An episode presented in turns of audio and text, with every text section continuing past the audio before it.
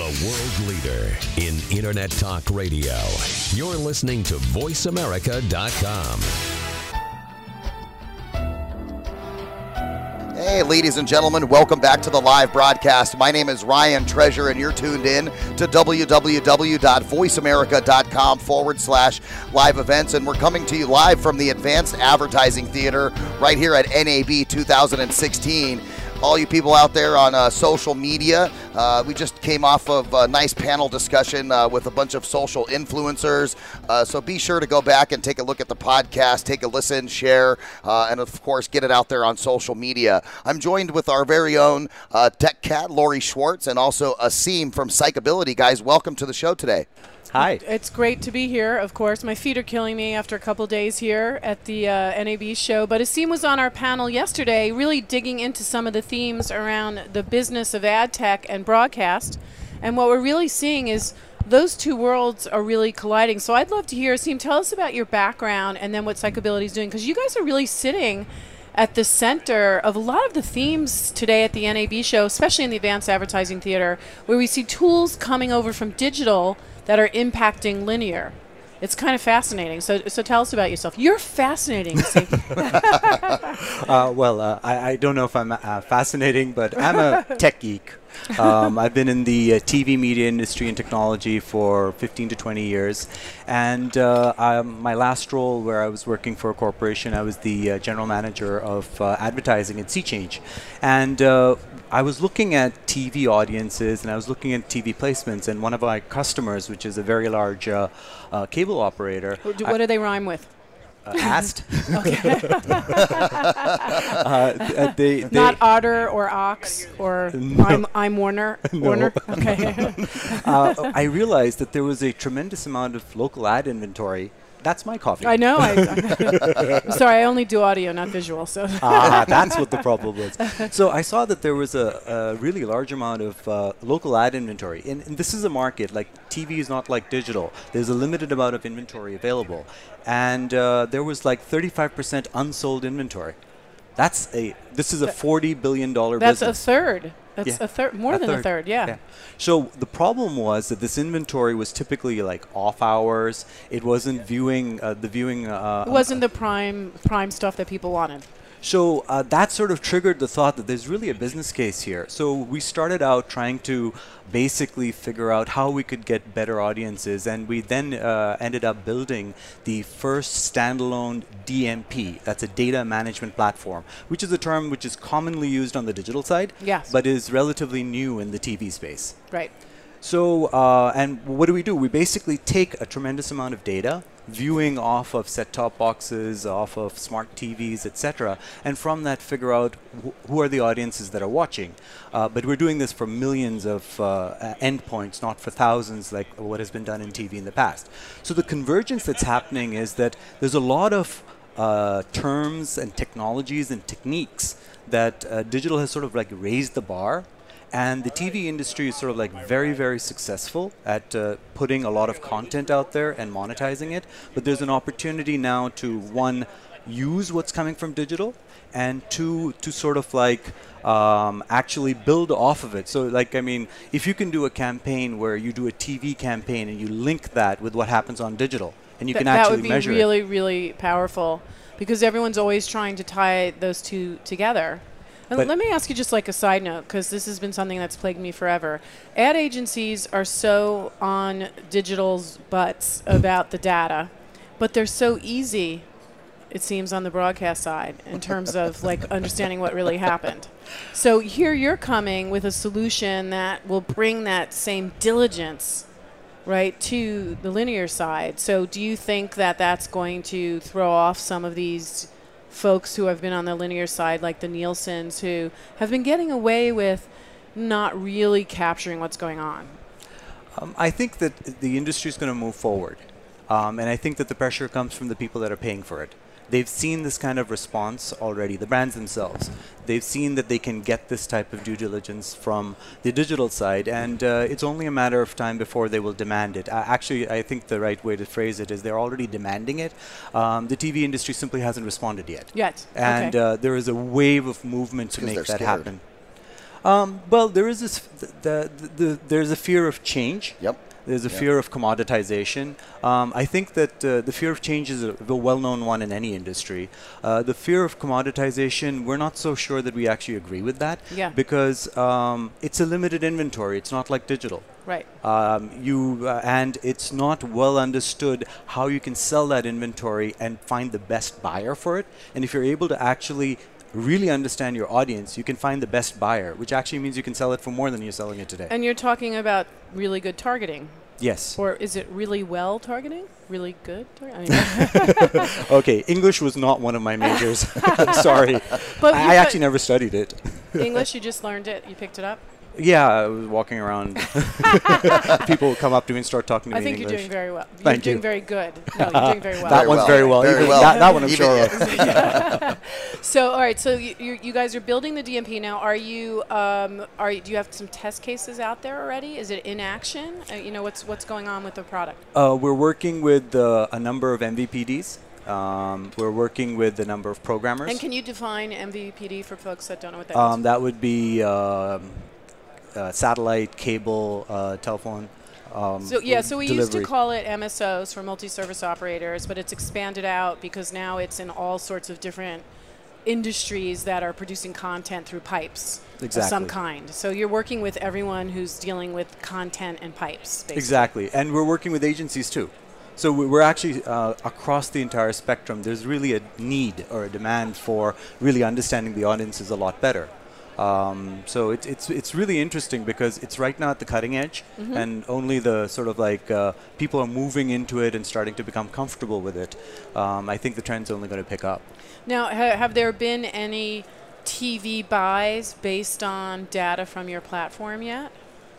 You know, has anything has there been anything actually that happened based on on your platform? The results that we did in some of our trials were directly mapped and measured to show that the uh, uh, that they were effective. Okay. Um, and uh, I think the execution of the platform is wha what's the next step uh, in terms of being able to um, um, use it and uh, uh, see a, a price up or a value uh, come from it.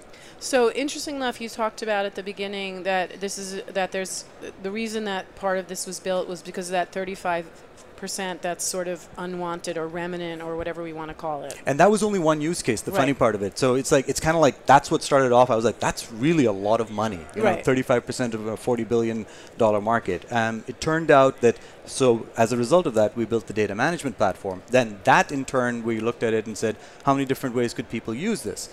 Uh, that's a very specific local ad problem. Uh, national broadcasters don't really have that problem, but they have different ones, like TuneIn, for example. I want to put a commercial up for a promo for a show before another show. Well, how do I decide what promo I should put? Um, in reality, people basically kind of have an idea what the demographics are, and they put it, but they really can't measure it. Um, and so we're working with people on So that. so use cases now are falling out of all of this outside of just dealing with remnant. Yes, absolutely, and Uh, uh, that's it, great. It, it, it will eventually be pervasive, and and uh, again, it's very easy to uh, sort of like compare this. Look in the digital side. The uh, in digital, everything is the execution or the programmatic side is one part, and the other part of it is understanding the audiences.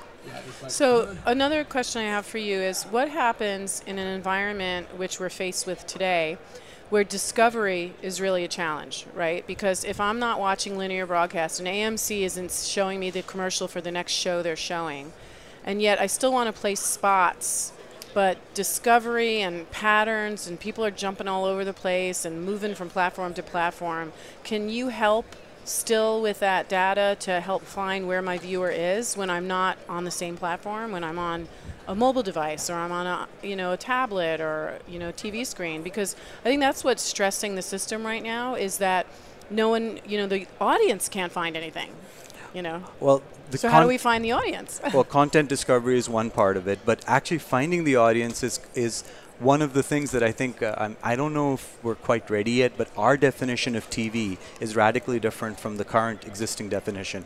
Uh, our defini- uh, the current definition of TV is linear TV um, played out, right? Our definition of TV is that plus catch-up content plus over-the-top delivery, plus uh, you know every form where premium content uh, media is delivered should be really looked at yeah. one bucket. If you start taking that holistic view, then you put a data management platform like ours in conjunction with it, which is taking all of it in. You get the view that you're looking for. Uh, this is a problem that has to be solved, um, and it's one that is actually it's driven by the consumer. They've already decided they're going to watch on the platforms that they like. We got to just catch up, and uh, the tools are there now. So one of my questions, you know, um, coming from the digital space and knowing how um, how easy it is to leverage. Um, you know, without getting into too much technical details, right? Leveraging like, you know, log files and different things from content delivery providers who serve up the content to the different devices. It makes it really easy to, you know, extrapolate data, compare that to a database, and then start looking at, you know, uh, where your listener came from, where your viewer came from, how long they viewed, what they viewed, where they came from, where they went, all of that, even without supplying a cookie, you know, on their device based upon IP information. You know, what is what is the traditional broadcast, uh, you know, kind of way around that with you know the the inability of a television picking up a broadcast signal to create or generate the backwards flow of data to to to to, uh, to kind of monitor that. How do, how do you guys take that approach for the television linear side? Well, I was going to answer in uh, uh, in hex if that's okay or binary but uh, uh, no. um, the uh, um, the data sources about viewing have increased uh, significantly. Uh, one of the big differences, as you uh, very correctly pointed out, between uh, traditional TV and uh, digital is that there is a single connection between the source and the person who's watching it. And in TV, it's a broadcast. Everybody gets the same signal. So how do you figure out who's the actual watcher? Well, uh, there's many, many uh, uh, devices that can tell you this. The set-top box tells you the answer to that question. Smart TVs tell you the answer to that question. Um, I think almost everybody in America, at least, has a mobile phone which has an ACR uh, build, being increasingly and can put you in. define ACR? Because that's another great uh, term that a lot of folks don't know what it means, but it's blanking right now. Audio, audio control recognition. Ah. Okay. Uh, basically, it detects uh, based on audio. Content recognition. Yeah, content yeah. recognition. So um, basically, for through the ACR, you can again find out that someone is watching TV and uh, who's watching. So what's happened is that there is a um, an increase in data sources that's occurred on the TV side. So it can match what you were describing because even though the actual delivery medium, and that that's by the way only true for live TV, and there's no debate that live TV viewing is now in decline. Right. Right. Agreed. So all the other ones are uh, point to point anyway. So there's data for that, and even with live TV, both smart TVs and uh, smartphones give you uh, mechanisms to actually identify specific people. So one of the age-old problems that everybody's been trying to address is, well, did someone turn on the TV and walk away? How do you know that's a view? Right, because I do get sandwiches during shows. yeah, and how and, and you know you know with what we have done in digital, you know, there's always this weird pass along value for content because you know you have the ability to download an MP3 or an MP4 file, and then you know, am I giving that to my friend on an MP4, you know, which you know on a flash drive or whatever, which is completely untrackable, you know, not knowing. So I guess the question relays the same way with you know pass along on you know traditional linear television is is there one person in the room or four people or six people or you know and, and those kind of things too, or how long was four people in the room room versus two, the two that went to go get a sandwich and the two that stayed to watch. it, but it's interesting um, because we do a lot of work in data sciences. Yes. So we increasingly are able to, based on the amount of data, you will never get 100% coverage. Um, but based on the data and based on viewing patterns, we're increasingly able to actually understand the number of people in the house, uh, who they are, their age, and, uh, income, gender, and things like that. And uh, the presence and absence of something will also be something that we'll be able to uh, accurately forecast based on the research that we're doing. Because um, the although you don't, uh, you certainly don't want a camera actually tracking this, right? Uh, that would be weird, weird, and, and not cool. Yeah. But and a little like my evenings. What? I, I, I, just don't want to go there. the the uh, uh, but the patterns and trends. Like I mean, we know this from a TV background. There are some shows that are family shows the probability is that the on a family show there is more than one user sitting there and watching it if it's at the right time of the day and you can start building up patterns that start indicating um, the uh, presence and absence. The accuracy on that will not be 100% but it'll be better than right now nothing. There, there really is no data on it.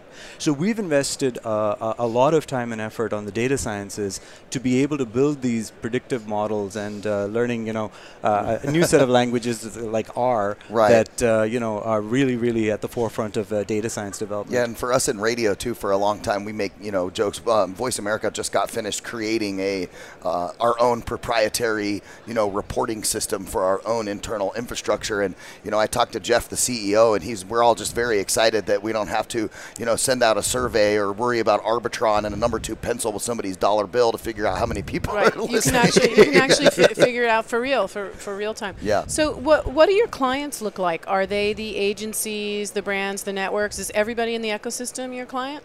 Pretty much. It starts from. That's uh, pretty good. we like it. Yeah. And uh, the thing is that we picked this. Uh, we picked a problem that we thought really was meaningful. Yeah. Um, understanding TV audiences is actually really, really important. Mm-hmm. Um, and uh, we felt that, and, and the, the response has been basically yes, it is. Uh, going from agencies, going down to MVPDs and uh, programmers and uh, you know broadcast affiliates, everybody in between. Um, we're in conversations uh, uh, with them and doing trials with them. That's great. So I, I do think, I mean, first of all, you had such a great crowd here yesterday, and I think that shows the interest level in what you're doing because you really are sitting you know, at the center of this. So I predict you are going to like replace the Nielsen's and all of those guys, right?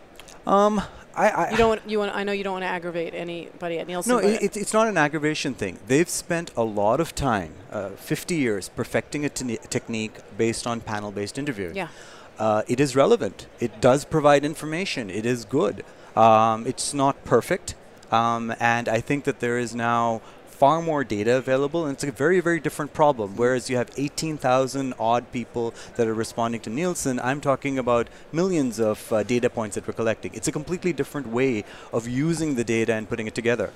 Um, uh, I, I think that uh, uh, currency questions are, you know, it, it, takes a long time to change a currency. The point is, this is sort of like if I was in the uh, um, finance market, right?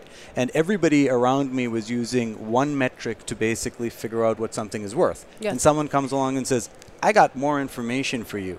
You can play the market now using my tool, and you can basically find out whether it's up or down that's kind of the capability. So building building off of what currently exists. Yeah, and maybe I think just to kind of add on to that, maybe you know it doesn't replace Nielsen, but um, you know maybe Nielsen becomes a secondary component, almost um, like in a development infrastructure where you do you know A/B testing and you also do uh, you know surveys from a product that you create, and then use that along with this data sciences to then create a, a profile or package based upon you know multiple data points, and then have a little bit you know better profile. Uh, exactly. Okay. I think that's a perfect one because you know at the end of the day, the, the, the rigor with which they do their panels is actually really good. Right. Um, and so it, as as a sort of like test back, that is a perfect one to uh, to uh, look at and see for for the small set.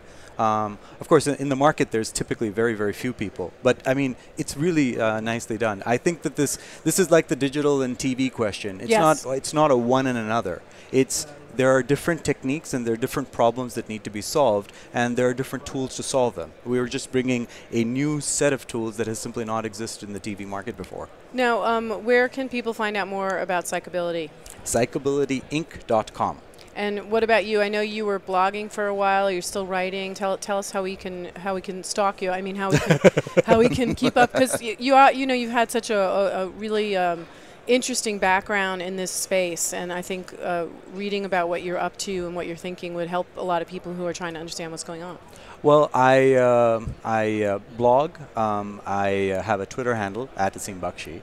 Um, and uh, I post on LinkedIn, though I haven't been as diligent about it as I did. But I quoted one of the blogs in the presentation, which was kind of fun, right? Yeah. So uh, I made this prediction in May 2014 that there would be an intersection of uh, the spend in digital, which at that point in time was 28 billion, and uh, TV, which was at that point 71 or 72 billion. And I basically plotted it and said around 2018 they'll uh, hit. And last week, there's a lot of people now actually predicting that it's going to come true. Right, right. Uh, in 2018? Yeah. In 2018. Uh, and I did this two years Can ago. Can we make any money on that bet? Is there any way that Ryan and I can benefit from your insight financially? I bet you if we called one of these casinos here in Las Vegas, they'd yeah, put odds on it for us, it. and we can we can get that figured out.